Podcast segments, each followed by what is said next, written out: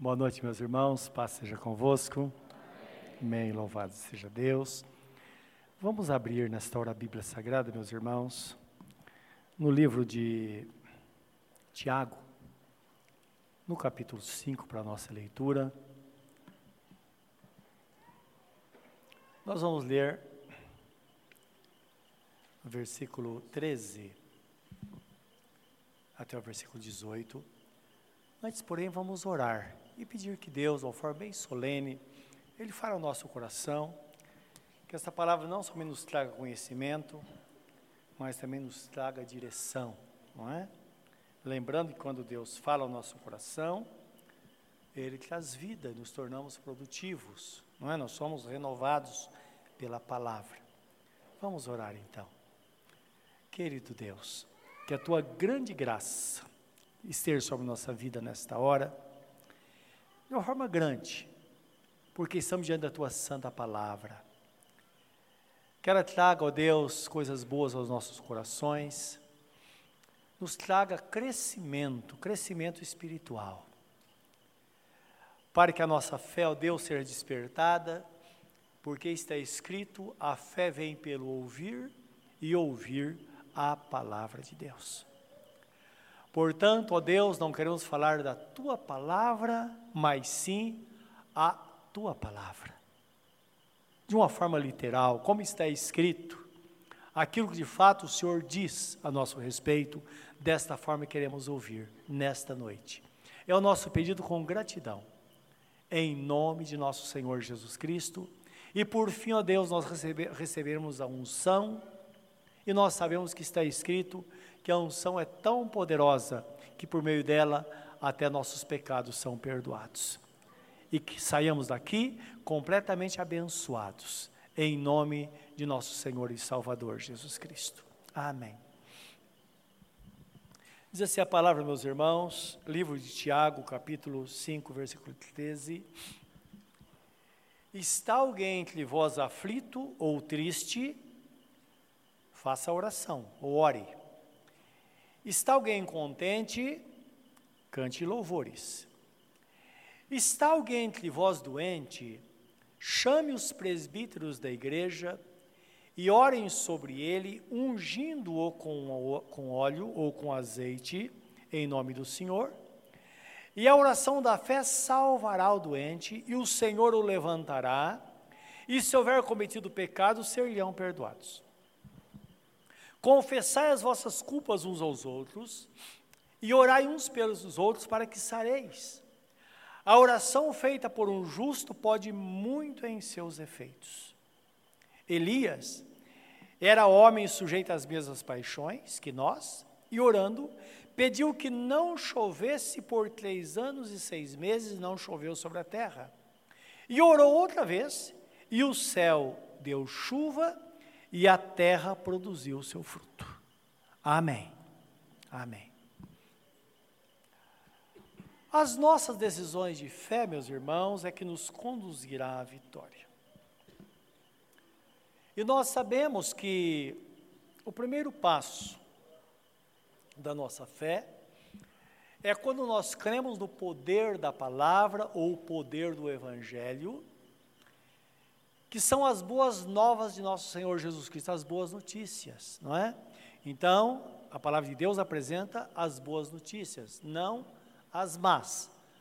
As más notícias, as más, as más notícias, Deus não tem interesse em transmiti-las, e sim as boas notícias.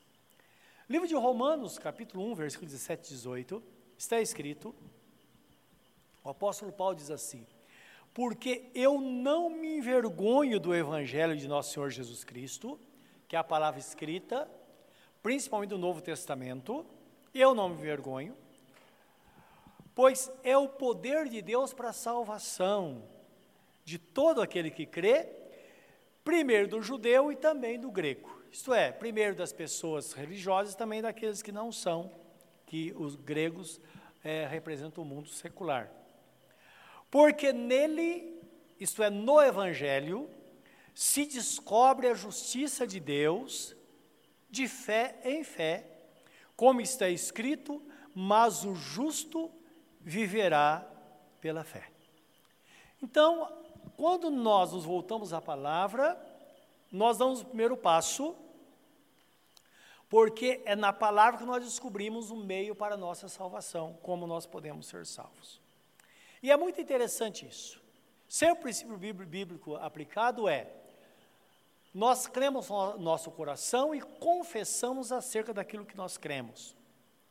Não é como está escrito em Romanos 10, 9 e 10, diz assim: A saber, se com tua boca confessares ao Senhor Jesus, e em teu coração creres que Deus o ressuscitou dentre os mortos, será salvo. Visto que com o coração se crê para a justiça e com a boca se confessa para a salvação. Eu creio na palavra, preciso confessar. Então é possível uma pessoa ter contato com a palavra a vida inteira e não ser salva, porque a salvação vem a partir do momento que ela confessa ou professa publicamente a sua fé. Então é o momento que nós temos o nosso encontro de fato com Deus.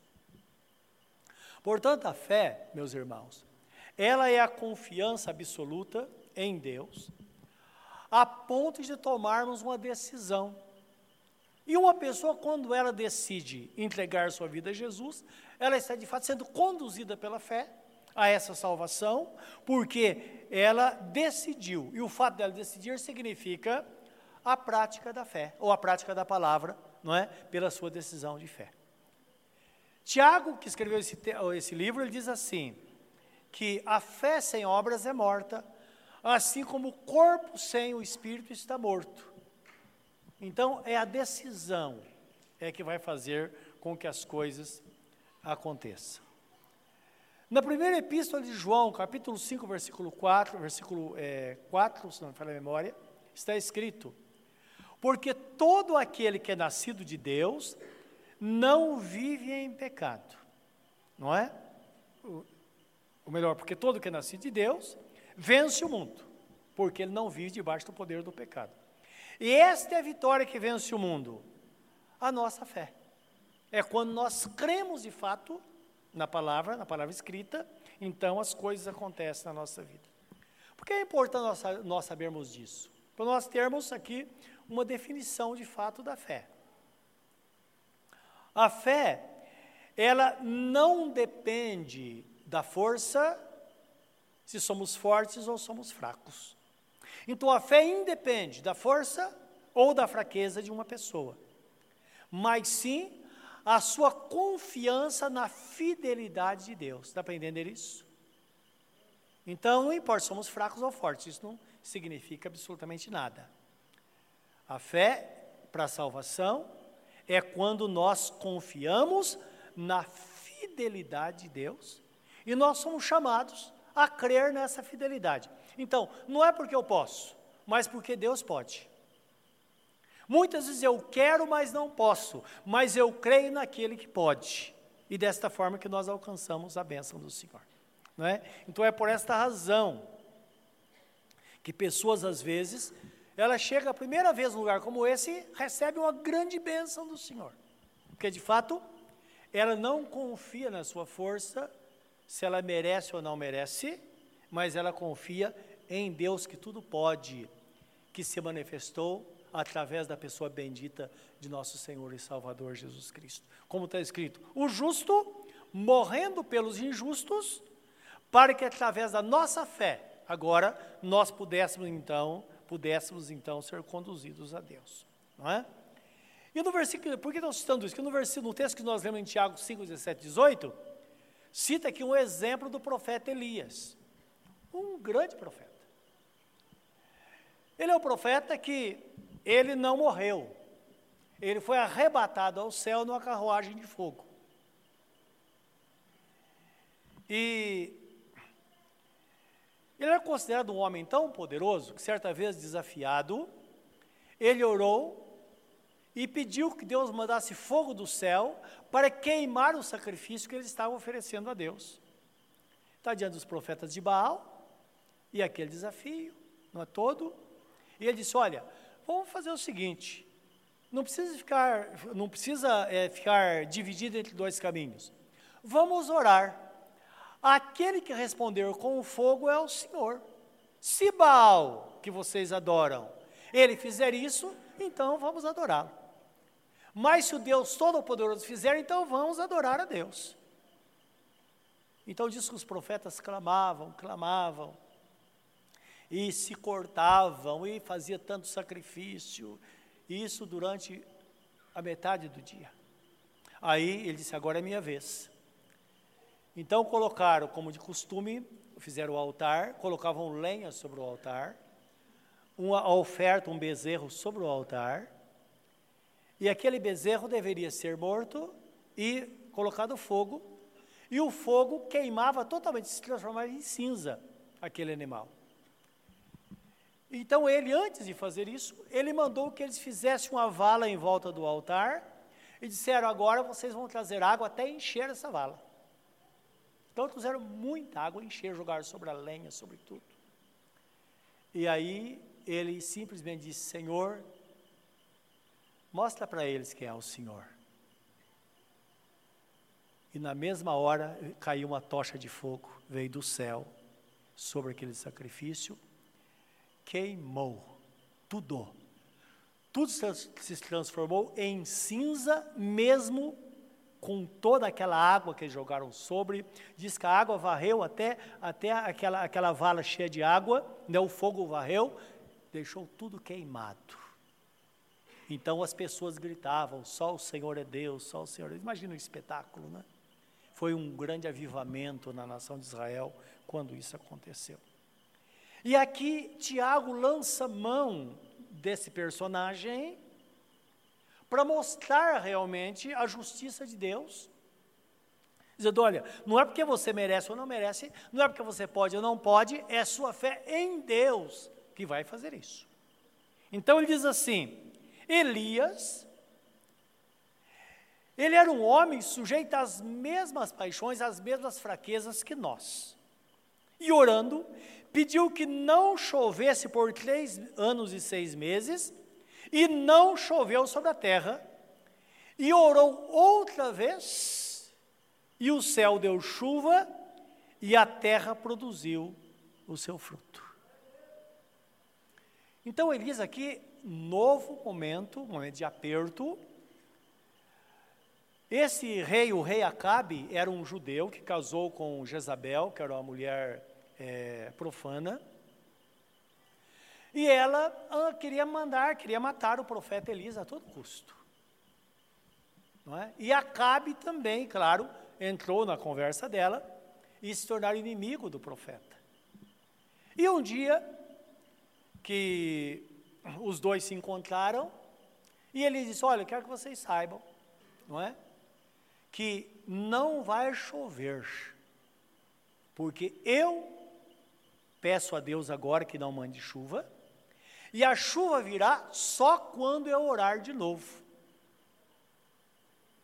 Isso, meus irmãos, demorou três anos e meio. E a, a nação chegou numa ruína terrível. E Deus foi apertando, apertando, apertando, até que chegou o momento em que Deus falou para Elias: Elias, agora chegou o momento. Se você quiser falar, eu mando chuva de novo. Chegou no ponto em que o povo ia se converter, né, é, novamente, mediante esse sinal dado por Deus. Então, no livro de, primeiro livro de Reis, no capítulo 17, versículo 1, foi quando Elias fala com Acabe, ele diz assim: Vive o Senhor Deus de Israel, perante cuja, cuja face estou, que nestes anos nem orvalho, nem chuva haverá, segundo a minha palavra. Então, a partir começou o caos em toda a nação. Três anos e meio depois, quando chega o momento, agora Elias manda um recado para Acabe dizendo: Olha, vai chover porque eu estou falando que vou chover. Mas como vai chover? Não existia nenhuma nuvem no céu. E eu quero que você leia comigo em 1 de Reis, primeiro eh, livro de Reis, capítulo, capítulo 18, 41 e 46, quando ah, novamente ele se encontra e agora Elias fala com ele, ou manda um recado para ele, não é?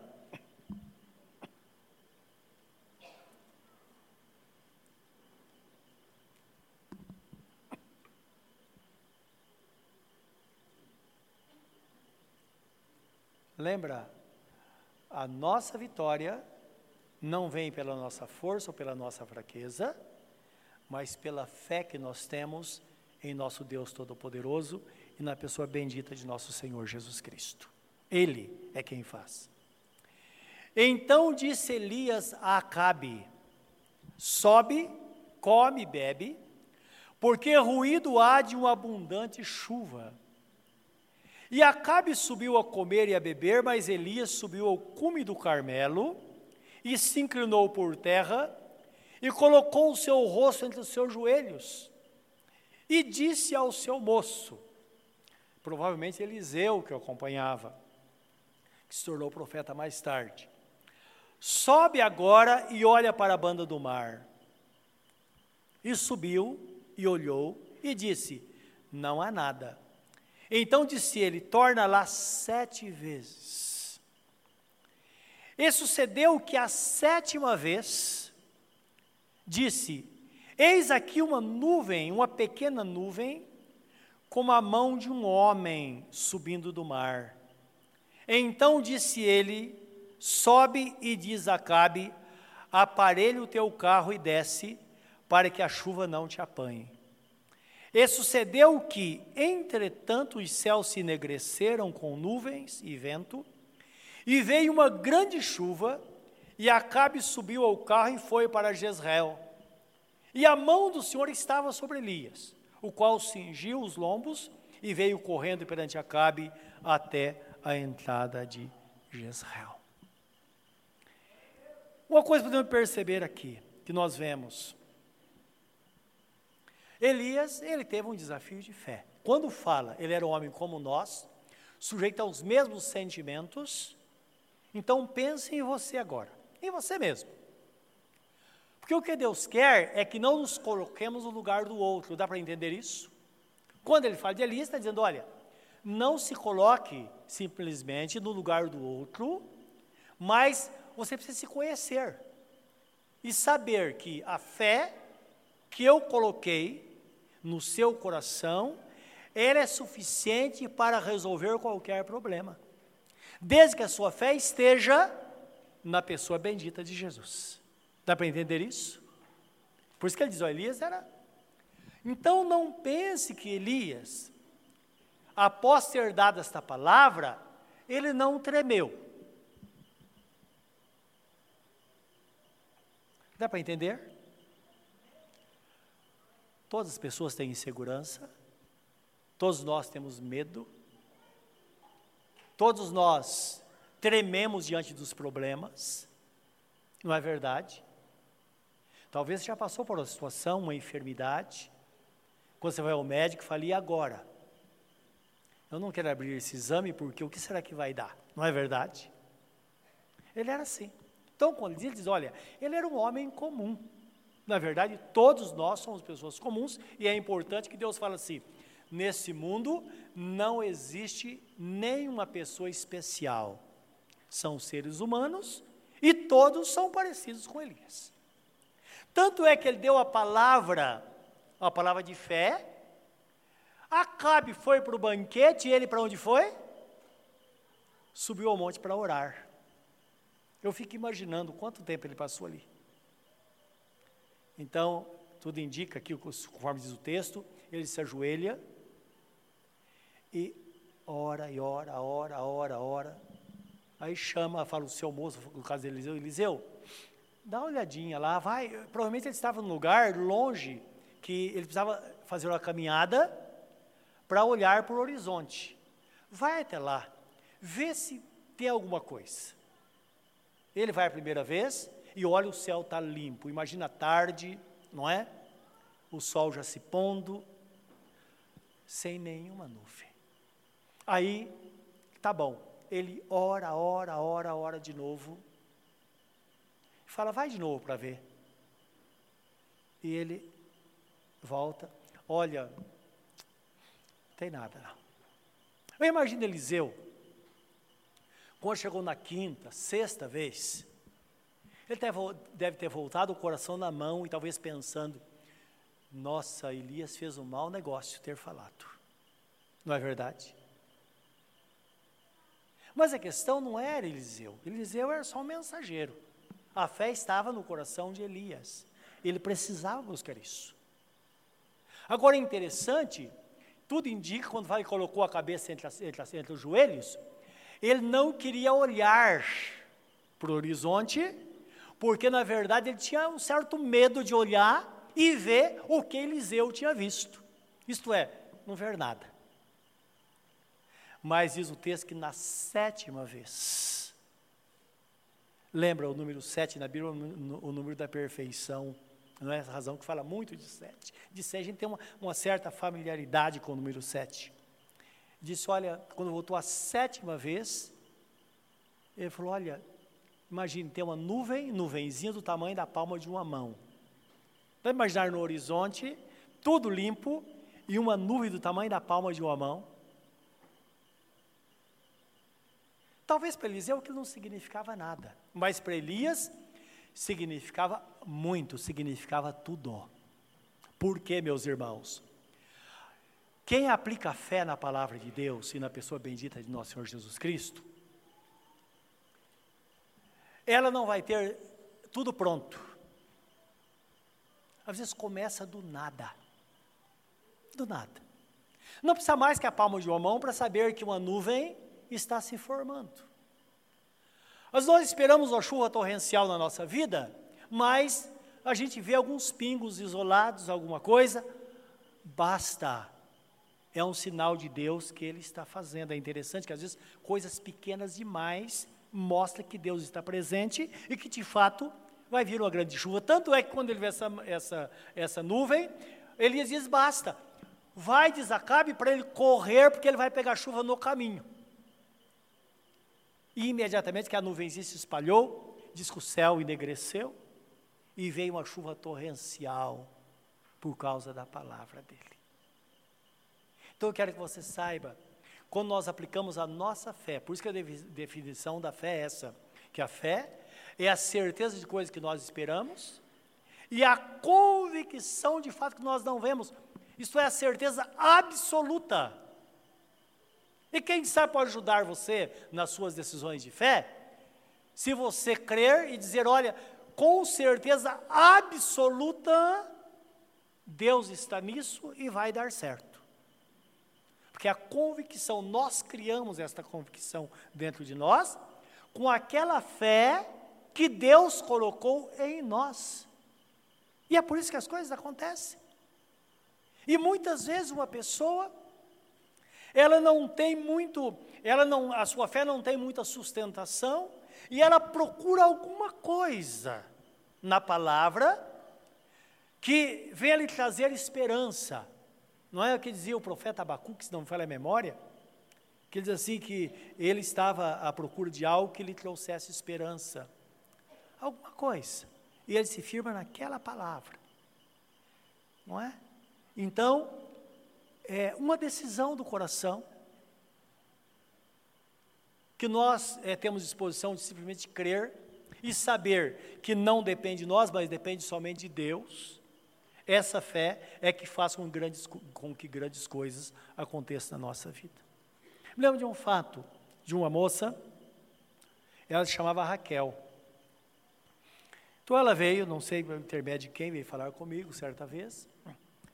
E pelo nome dela eu achava que a família era cristã, porque a Raquel, ela é, é o nome bíblico, não é? A pessoa, a mulher famosa da Bíblia. E, e perguntei, você é de família cristã? Ela falou, não. Ela falou, eu nunca entrei numa igreja. Nunca. Igreja, nem, nem uma igreja. Nunca entrei numa igreja. Eu disse, ah, por causa do seu nome, achei que você era cristã. Não. Eu disse, por que, que você está aqui? E ela mostrou os pés, os dois pés dela até o tornozelo.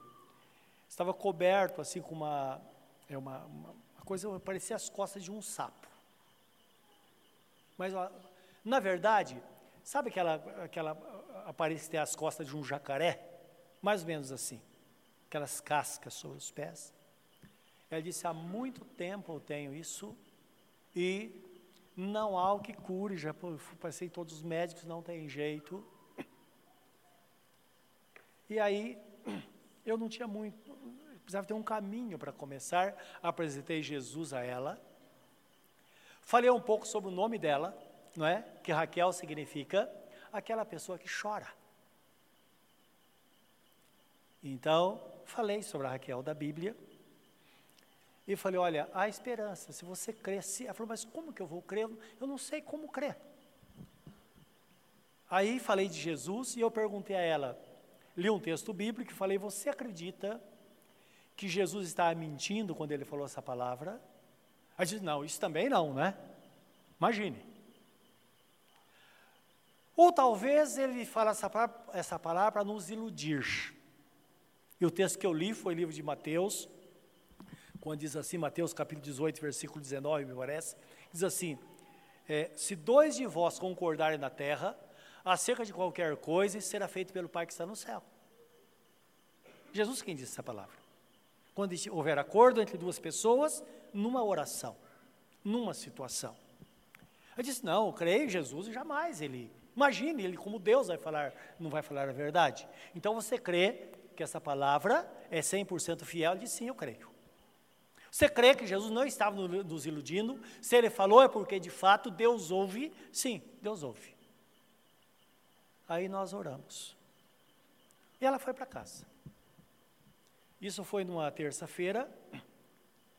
Na quarta-feira, no culto, eu vi que ela entrou, ela nunca tinha entrado numa igreja, eu vi que ela entrou na igreja, antes do culto, eu estava sentada à frente, eu percebi que ela, ao invés de ir para o lugar para sentar, entrou pelo corredor, veio direto a mim. Ela estava muito feliz. Ela chegou para mim e falou: Olha meu pé. Irmãos, sabe aquela pele rosada? Ela falou: durante a noite secou tudo e saiu aquela pele grossa e estava aquela pele rosada nos dois pés. Jesus a curou milagrosamente. Uma fé simples. Ela não conhecia nada.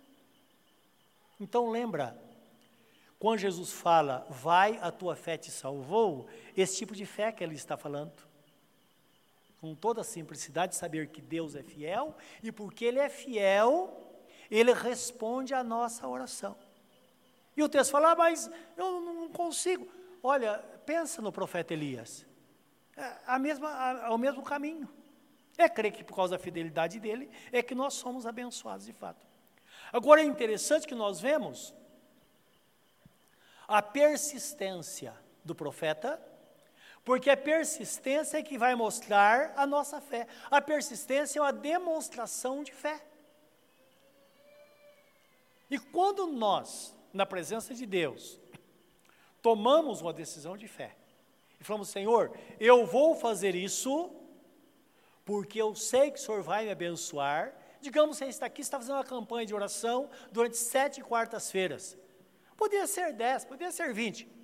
Mas nós primamos pelo número sete, porque na Bíblia tem uma conotação de perfeição. Só por isso.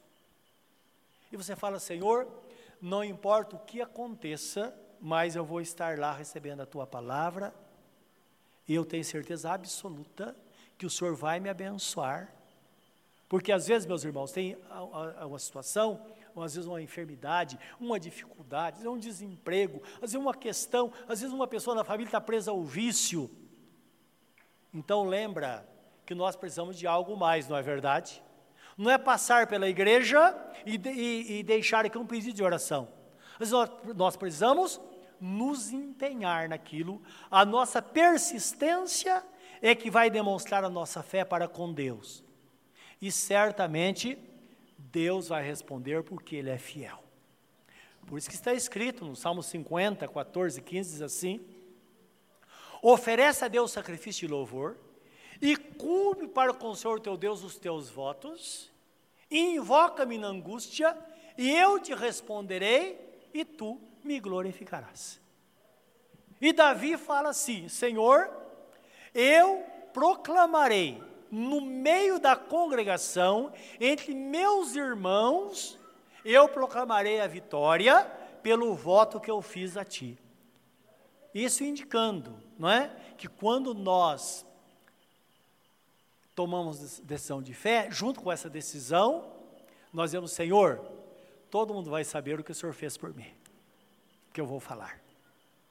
Isso agrada o coração de Deus, porque sempre, por trás de um grande problema, nós podemos esperar de fato que vamos dar um grande testemunho. Agora lembra, tudo começa no momento da decisão que nós cremos na palavra e tomamos a decisão. Não é? é claro, meus irmãos, que perante Deus não é bom dizer, Senhor, eu passei por aqui para receber uma bênção do Senhor. Não. Qual a decisão de fé principal da nossa vida? Senhor, eu estou aqui porque eu vou te servir. Custe o que custar durante toda a minha vida. Jesus, por outro lado, ele diz: ser fiel até a morte e dar-te a coroa da vida. Então lembra, como isso é agradável Deus quando digo, Senhor, pode ter certeza que eu vou te servir, não importa o que aconteça, eu vou te servir durante toda a minha vida, e é por isso que nós vemos pessoas fiéis recebendo a graça de Deus constantemente, porque de fato, meus irmãos, olha o que a Bíblia Sagrada diz. Livro de, de Apocalipse diz assim: Jesus diz assim: Assim diz o santo, o verdadeiro, o grande, aquele que tem a chave de Davi, porque na época tinha aquele, aquele ditado: chave de rei, palavra de, do rei não volta atrás. Ele diz: Eu sou essa pessoa, eu tenho a chave. A porta que eu fecho, ninguém abre. Mas também a porta que eu abro, ninguém fecha. Jesus está falando da, do poder dele. Mas imediatamente ele dirige a nós, a pessoas semelhantes ao profeta Elias, dizendo, pessoas cheias de fraquezas, ele diz assim: Mas diante de ti eu tenho uma porta aberta, a qual ninguém poderá fechar ou fechá-la, porque tens pouca força, entretanto guardaste a minha palavra e não negaste o meu nome. Isto é, você é um crente fraco, mas você é crente. Você reconhece sua fraqueza, mas sua fé está em mim. Então eu tenho, lembra? Eu tenho a porta aberta. Para que a pessoa, quando está em dificuldade, ela não tenha aquela sensação que a porta está fechada e ela não vai conseguir. Diz: Não, eu tenho poder sim para fechar e para abrir. Mas diante de ti eu tenho a porta aberta, a qual ninguém poderá fechá-la, porque tens pouca força, entretanto guardaste a minha palavra e não negaste o meu nome. É desta forma que nós alcançamos o coração de Deus pela fé. É por isso que está escrito, porque pela graça sois salvos por meio da fé. Isso não vem de vós, é dom, é um presente de Deus, não vem por obras para que ninguém se glorie. Isto é, não importa se sejamos fortes ou fracos, se podemos ou não podemos, o que Deus quer é que a gente, a gente dependa inteiramente dEle. Coloca nesta noite o seu coração na presença de Deus, fala algo para Ele. Fala da sua dependência dEle. Que muita coisa você poderia fazer, mas você não ousa fazer sem que Ele esteja com você ao seu lado. Talvez o seu problema seja um problema que se fala, meu Deus, o que eu vou fazer? O anjo disse a Maria, na concepção de Jesus. Lembra, nada é impossível para Deus. Isso significa que Ele pode fazer qualquer coisa, porque Ele é Deus, Ele é o Senhor. E você é uma pessoa felizarda por ser uma ovelha do Senhor. Como está escrito, sabei que eu sou Deus e vocês são ovelhas do meu pastoreio. Como é bom pertencer a Ele. Nesta noite, Entrega-se a Ele. Entrega a sua vida a Ele. Todo o seu coração nesta hora.